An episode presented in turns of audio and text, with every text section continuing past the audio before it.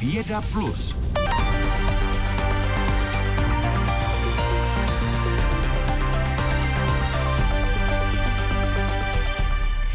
Ukrajinská vláda identifikuje těla mrtvých vojáků pomocí umělé inteligence.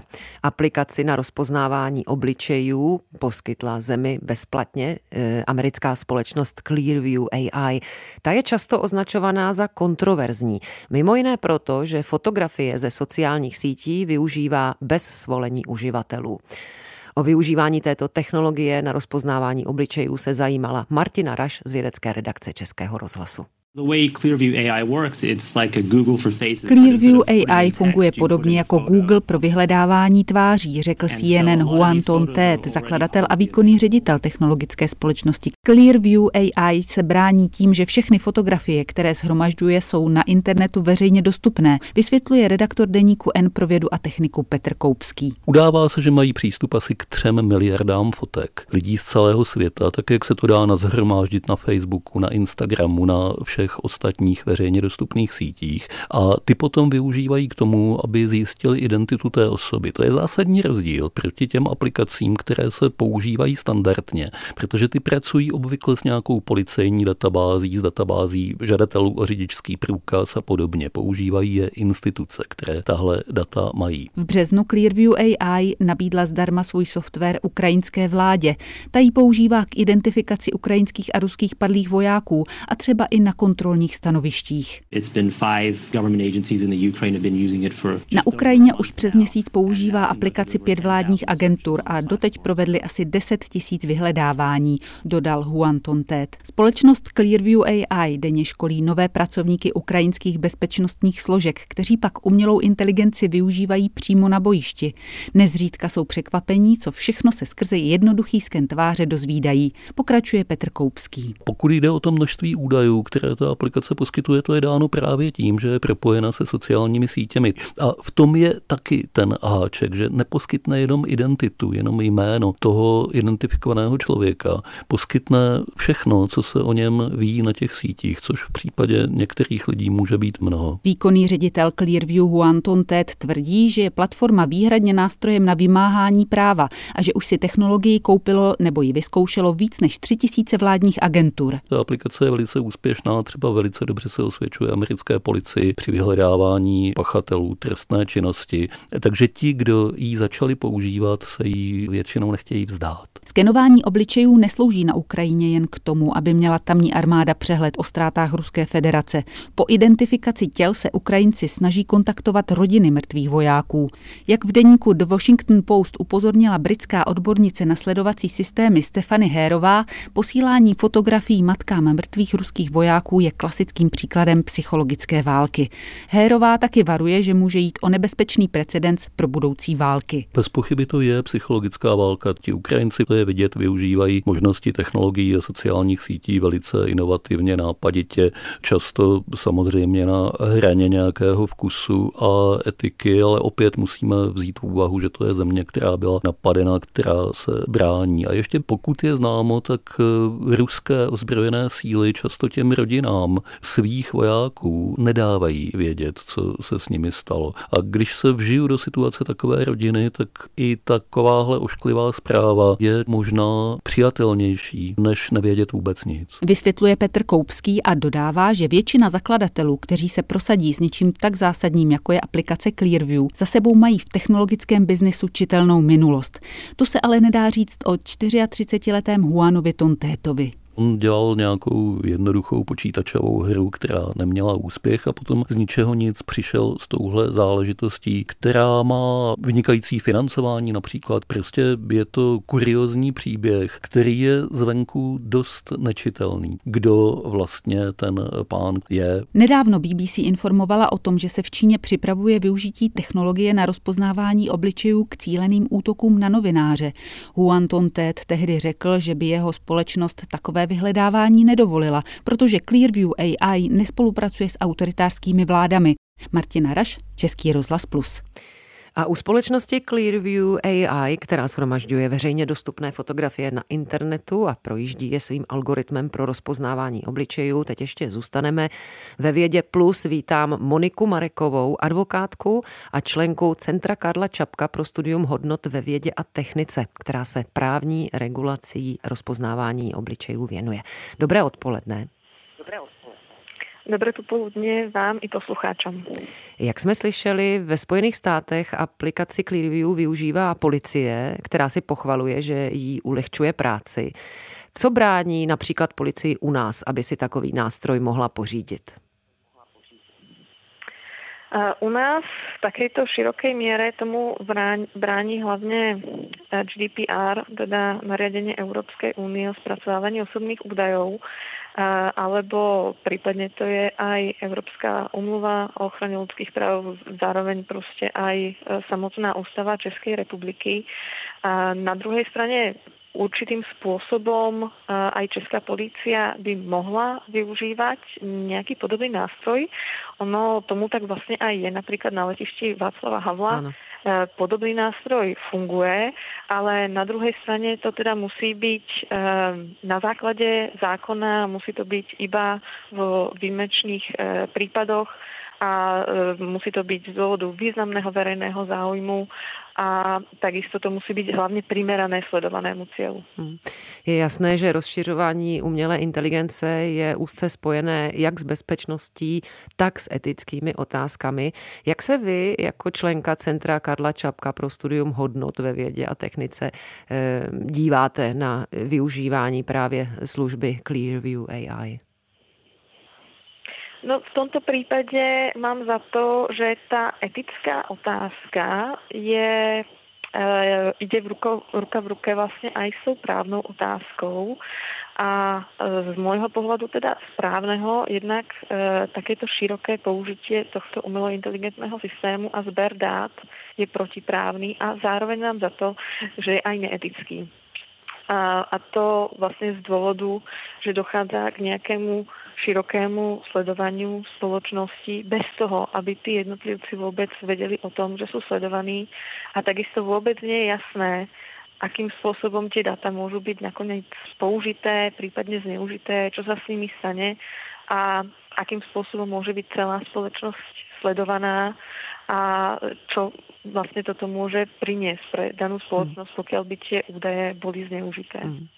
No ony úřady pro ochranu osobních údajů v Kanadě, Austrálii, Spojeném království, Francii a také v Itálii už nařídili společnosti Clearview vymazat všechny fotografie schromážděné o lidech na jejich území.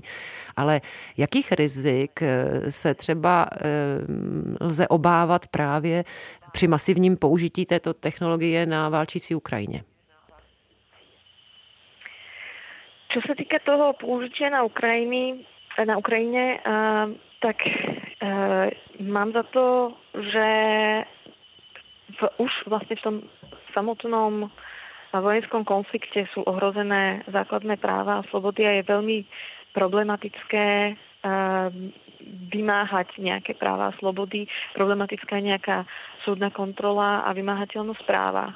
A ako ste správne povedala, tak už vlastne aj v tých štátoch, ktoré nie sú vo vojne a e, dochádza tam k, alebo dochádzalo tam k použitiu tohto systému, tak súdy prišli k tomu, že môže dochádzať e, k, zneužitia, k zneužitiu týchto údajov a k ohrozenia práva na súkromie, tak o to viacej mám za to, že môže byť e, toto právo na súkromie ohrozené a prípadne zneužívané v štáte, kde dochádza k vojenskému konfliktu a e, kde sa jednotlivci o to horšie vlastne môžu domáhať svojich práv, kde o to horšia nejaká kontrola zo strany nevládnych organizácií alebo nejakých iných tretích subjektov.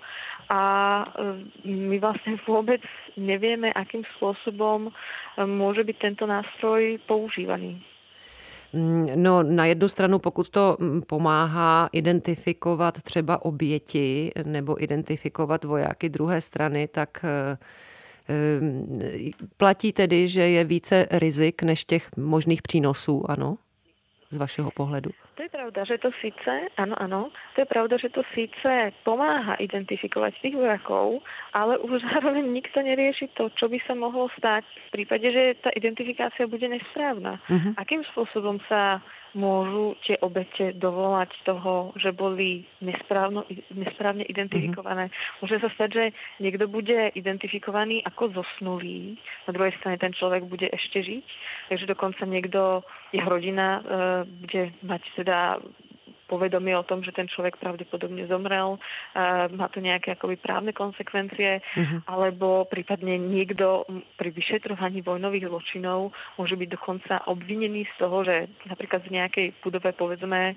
bude zasiahnutá, budú identifikované obete nejakým mm-hmm. spôsobom, ale tá identifikácia prebehne vlastne nesprávnym spôsobom a niekto môže byť napríklad obvinený za vraždu toho človeka a tým, že napríklad išlo o civilný cieľ, a, ale ten človek v skutočnosti ani nezomrel. Takže vlastne spoliehať sa na systém, ktorý e, nemáme overený a nie je úplne jasné, ako funguje, jedna vec. No a druhá vec je aj tá, um, že môže prísť vlastne akoby e, k skutočne akoby veľkému zberu dát, môže byť takzvanou mm-hmm. akoby mozaikovou teóriou zbieraný e, ten pohyb tých ľudí na danom území Chápu. a môžu byť vytvárané rôzne vzorce toho, e, kde sa pohybujú a ako a toto by samozrejme mm. bez toho, aby, aby, bol, aby bola určitá proporcionalita pri použití tohto prostriedku zavedená alebo teda preskúmaná, tak by k tomu vôbec nemalo dochádzať. Mm. Říká advokátka a členka Centra Karla Čapka pro studium hodnot ve vědě a technice Monika Mareková. Děkujeme za rozhovor a naslyšenou. Děkuji za pozvání. Do počutí. Posloucháte Vědu Plus. Denní souhrn nejzajímavějších událostí ve vědě. Každý všední den po půl šesté odpoledne na Plusu. Od Mezinárodní vesmírné stanice se dnes po třetí hodině ráno středoevropského času oddělila loď Crew Dragon, která zpátky na Zemi dopraví čtyřčlenný tým první ryze soukromé pracovní mise na oběžné dráze, organizované společností Axiom Space. Podle původních plánů se vesmírní turisté měli vydat na 16-hodinový let domů v úterý. A podrobnosti teď probereme na Plusu se šéf-redaktorem serveru Cosmonautics.cz Dušanem Majerem. Hezký den přeji. Krásný den. Můžeme prosím na úvod velmi stručně vysvětlit, o jaké jde astronauty a jak se vůbec na eh, ISS dostali? Tak eh, byl tam jed, mezi nimi jeden profesionální kosmonaut nebo astronaut, chcete-li, bývalý astronaut NASA Michael Lopez Allegria a ti zbývající tři členové posádky to nebyli profesionální kosmonauti nebo astronauti. To byli multimilionáři nebo multimiliardáři, můžeme říct, kteří si ten výlet zaplatili. Takže dá se říct, že to bylo něco jako kosmičtí turisté. A byl mezi nimi američan Larry Connor, a Kanaděn Mark Páty a Izraelec mhm. Peyton mm-hmm. Stive. No a proč se jejich návrat domů neodehrál v tom původně plánovaném termínu, tedy v úterý? Hmm. Ono k tomu mělo dojít, bohužel počasí bylo proti, stále ještě, i když létáme do vesmíru, tak neumíme poručit větru dešti. Konkrétně byly problémy s výškou vln a rychlostí větru v přistávací oblasti. A jelikož kabina lodí Crew Dragon přistává na padácích, tak právě ten vítr a výška vln, do kterých se přistává na moře, tak by mohlo ohrozit bezpečnost toho přistání a to nechtěl nikdo riskovat. V rámci této soukromé pracovní mise na oběžné dráze se měli vesmírní turisté věnovat i různým vědeckým a komerčním aktivitám a provést asi 25 experimentů. Už se ví, zda se to podařilo a co případně konkrétně? Podle informací, které jsou k dispozici, tak eh, všechny úkoly, které měla posádka provést na palubě Mezinárodní kosmické stanice, tak byly vykonány. No a ostatně měli na to i více času, než se původně očekávalo. A konkrétně můžu zmínit například eh, experiment, který spočíval v takovém návleku na hlavu. Vypadá to trošičku jako koupací čepice eh, je prošpikována senzory, které vnímají aktivitu mozku a pomáhá to vědcům lépe pochopit, jak lidský, lidský mozek reaguje právě na pobyt ve stavu bez tíže nebo ve stavu mikrogravitace. A samozřejmě takových experimentů tam bylo mnohem víc. Konkrétně Mark Páty navázal spolupráci s Montrealskou dětskou nemocnicí, pro kterou provedl několik experimentů zaměřených právě na, hmm. řekněme, biologii člověka. Hmm. Zajímalo by mě, eh, nakolik se eh, tito komerční astronauti dostávali do kontaktu s tradiční posádkou Mezinárodní vesmírné stanice, tedy lidmi, kteří jsou eh, tam zaměstnáni v rámci národních kosmických programů Setkávali se naprosto běžně. Ona, ta Mezinárodní kosmická stanice není tak velká, aby bylo možné vyhradit jenom určitou část pro jednu posádku a zbytek pro, pro tu dlouhodobou. Takže setkávali se naprosto běžně, pochopitelně. Nejvíce se setkávali s kolegy z toho západního segmentu Mezinárodní kosmické stanice, ovšem existují i fotografie, kde se setkala kompletně celá posádka, tedy i e, kosmonauti z Ruska, kteří mm-hmm. většinu času tráví v ruské části stanice. No a k tomu přístupu vesmírných turistů na palubu ISS, k tomu jsou zapotřebí e, nějaké, nějaké souhlasy, kdo o tom rozhoduje, jaké tam jsou podmínky? Pochopitelně ti lidé musí projít základním výcvikem, aby zvládali třeba přetížení při startu, aby věděli, jak ovládat kosmickou loď, stejně tak musí projít takovým základním školením o tom, jak se chovat na Mezinárodní kosmické stanici, aby tam náhodou něco nepoškodili. Uh, tu odpovědnost za ní částečně přebírá společnost Axiom Space, která je provozovatelem této služby. No a pochopitelně NASA si na to poměrně dost pečlivě dohlíží. Takže než se tam vydali, tak probíhaly certifikace, kontroly a pochopitelně mluvit do toho, eh, co měla i SpaceX, jejíž lodí tam právě letěly. Hmm. A ví se, kolik členové současné soukromé pracovní mise za tu cestu do vesmíru zaplatili? Konkrétní suma, pokud se nepletu, zveřejněná nebyla, ovšem bavíme se o řádově desítkách milionů amerických dolarů. Hmm. Eh, je už naplánovaná další cesta eh, do vesmíru, mm, nebo ne? Společnost Axiom Space plánuje, eh, že by tahle mise Axiom 1 byla pouze prvním krokem, jakýmsi hmm. začátkem celé série misí a samozřejmě už se plánuje mise Axiom 2, hmm. která by mohla startovat buď to letos, případně začátkem příštího Děkujeme. roku. Hmm. Děkujeme tolik šéf redaktor serveru Cosmonautics.cz Dušan Majer. Hezký den na naslyšenou. Krásný den i vám. Zásadní objev českých vědců může výrazně posunout vývoj ultrarychlých paměťových zařízení. Díky nim bychom mohli data ukládat tisíckrát rychleji, a to třeba do hodinek. Základem jsou podle redaktorky Evy Kézrové antiferomagnetické materiály. Nejsou navenek magnetické na rozdíl od komerčně používaných materiálů v elektronice. Zhruba před deseti lety se tým pod vedením Tomáše Jungvirta z Fyzikálního ústavu Akademie věd začal věnovat materiálům, o kterých byli do té doby vědci celého světa přesvědčeni, že nemají využití. Dnes už víme, že i na tyto nemagnetické materiály, tedy antiferomagnety, se dají ukládat data a to tisíckrát rychleji. Přičemž nejnovější objev zmíněného týmu ukázal, že roli hraje těsný přenos mezi jednotlivými atomy. Výsledky překvapivě byly hned na začátku, ale s našimi tehdejšími znalostmi magnetismu se těm výsledkům nedalo věřit. Takže nám spíše trvalo dva roky prověřování toho objevu ze všech možných úhlů experimentálních, teoretických, abychom sami sebe přesvědčili, že to, na co se díváme, je opravdu to, co si myslíme a dalo nám to dostatečnou kuráž tomu, abychom to poslali do redakce. Minimálně se nám podařilo přesvědčit oponenty v časopise, že nám to nezamítli a že to nechali opublikovat. Naráží profesor Jungwirth na fakt, že výsledek jejich dvouletého výzkumu, na kterém spolupracovali vědci čtyř zemí, zveřejnil prestižní vědecký časopis Science Advance a stvrdil tak potenciál tohoto výzkumu, který mnoha fyzikům vzal jejich dosavadní vědecké jistoty. Museli jsme určitě úplně přeprogramovat vlastní vnímání magnetismu, protože jinak bychom tomu nevěřili a patrně by tomu ani nevěřil nikdo okolo. Ty dva roky práce pro nás byly dostatečné, abychom sami sebe přesvědčili, že to, co vidíme, je pravda. Ale to ještě neznamená, že to je skutečnost, protože skutečnost ve vědě nastává až v okamžiku, kdy tu danou věc nezávisle na sobě ověří více skupin. K tomu dochází až po publikování. Nicméně český tým je znám svým vizionářstvím, se kterým se nebojí vyzkoušet věci na první pohled bláznivé. Když na začátku svého bádání hledali vědci vhodný antiferomagnetický materiál s přesně uspořádanými krystaly, tak přitom neváhali obětovat dosluhující aparaturu, jak mi před pár lety přibližoval vedoucí laboratoře Vít Novák. Mluvíme o tom začátku antiferomagnetické spintroniky a o materiálu lithium mangan arzenit a byla opravdu šťastná náhoda, že tehdy jsme měli aparaturu, která byla opravdu na odpis a přemýšleli jsme, co s ní a, a zlikvidovat aparaturu, která je kontaminovaná arzenem zevnitř, není jednoduchý. A tehdy se právě ukázala tahle myšlenka, že vlastně bychom mohli vyzkoušet něco, co si nikdo jiný nedovolí s funkční aparaturou, plně funkční, takovou, která ještě musí sloužit dalších několik let. A nám se zdálo, že to bude před smrtí dobrá šance pro tu aparaturu. No a ona to skutečně se odděčila maximálně, jak to šlo. I díky těmto zkouškám se odborníci posunuli ke stabilnějšímu materiálu, když místo litia používají měď. Na lednici se tyto antiferomagnety neudrží, protože navenek magnetické nejsou, ale jejich vnitřní magnetismus v kombinaci s laserovým zábleskem umožňuje extrémně rychlý zápis informací.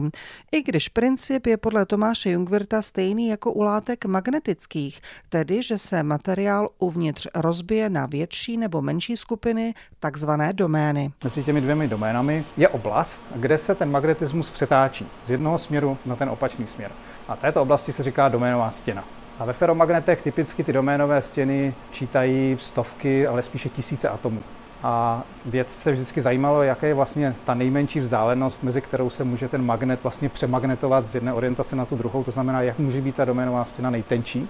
No a v těch našich antiferomagnetech jsme zjistili, že ta hranice může být mnohem menší a dokonce ta limitní, ta nejmenší, jaká vůbec v přírodě může být, že vlastně šířka doménové stěny je stejná, jaké vzdálenost mezi dvěma atomovými rovinami v krystalu. A právě to byl poznatek, který nejen českým fyzikům vyrazil dech.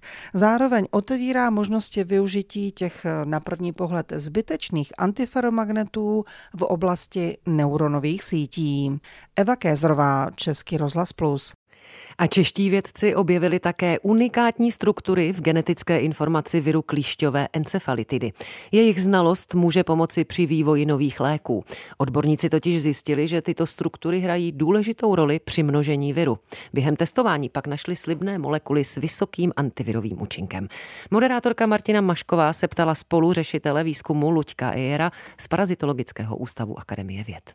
My jsme skutečně zkoumali genetickou informaci viru, tu si představte jako jednu dlouhou molekulu RNA, což je vlastně taková jakoby šňůrka korálku nebo tkanička od bod.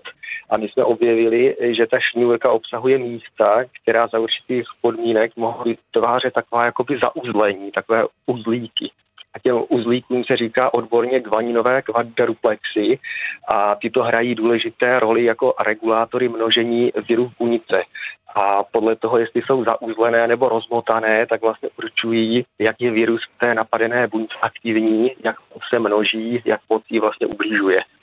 A pokud se nemýlím, tak klíčové je právě to, že jste našli u viru klíšťové encefalitidy, protože tam ještě popsané nebyly. Ano, přesně tak.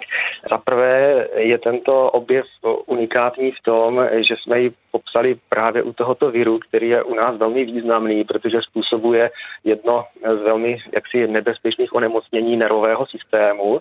A za další, co bych chtěl zdůraznit, že snad jako první na světě jsme ukázali význam těchto guaninových kvadruplexů na živém viru.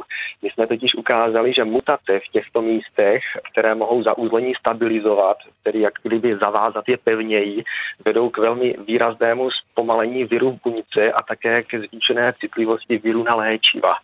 Během covidu jsme pozorovali, že cesta k lékům bývá dlouhá, i cesta k antivirotikům. Ehm, může tento objev vést ehm, přímo k léku na klíšťovou encefalitidu? No my jsme v rámci naší studie skutečně identifikovali několik chemických látek, říkají jim třeba ligandy, které se dokážou na tato zauzlení vázat a ještě více stabilizovat. Asi něco takového, jako byste na úzel nasadili nějakou mechanickou pojistku nebo zakápli ten úzel lepidlem, aby se už víc nemohl rozvázat. Takové ligandy kdy by se potenciálně skutečně mohly stát výchozím materiálem k vývoji nové generace léčiv proti klíšťové encefalitidě, protože dosud uh, proti této chorobě žádná terapie neexistuje. K dispozici máme pouze vakcíny.